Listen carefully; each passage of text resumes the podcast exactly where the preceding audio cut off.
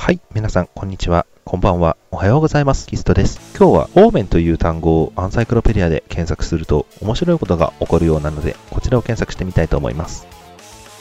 我また一つの獣の海より登るを見たり、これに十の角と七つの頭とあり、その角に十の勘弁あり、頭の上には神を汚すなあり。我が見し獣は豹に似て、その足は熊のごとく、その口は獅子の口のごとし、竜はこれに、己が能力と、己が財と王なる権威と与えたり、我その頭の一つ傷つけられて、死ぬばかりなるを見しが、その死ぬべき傷癒されたれば全地の者、これを怪しみて獣に従えり、また、竜王が権威を獣に与えしによりて、彼ら竜を与えし、かつ、その獣を排して言う。誰かこの獣に等しきものあら。誰かこれと戦うことを。獣または体現と光徳と語る口を与えられ、四十二ヶ月の間、働く権威を与えられ、彼は口を開きて神を汚し、またその業名とその幕や、す。なわち天に住む者どもと汚し、またセルトに戦闘を挑みて、その名を玉石、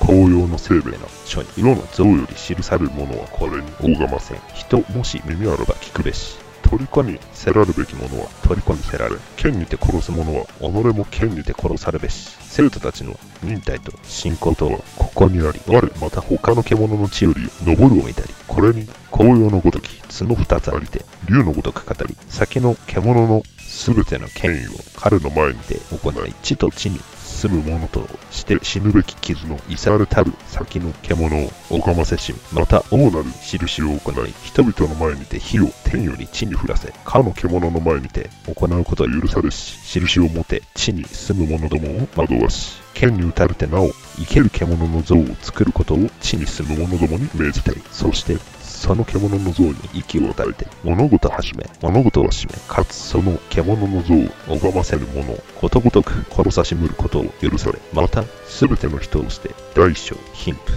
自主、奴隷の別なく、あるいはその右の手、あるいはその額に気象を受けしめ、その気象を持たぬすべてのものに売買することをえざらしめたり、その気象を獣の名、もしくはその名の数字なり、知恵はここにあり、心ある者は獣の数字を数えよ。獣の数字は人の数字にて、その数字は666なる。ヨハネの目視録第13章。